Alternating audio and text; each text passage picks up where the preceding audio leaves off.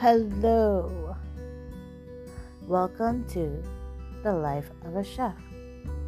I am your host, Nadia. And today and moving forward, I'll basically be talking about life as a female cook, chef in the kitchen from culinary institutions to working in various positions in the industry and how I handle myself on a daily basis as I am now running a kitchen in a hotel slash restaurant.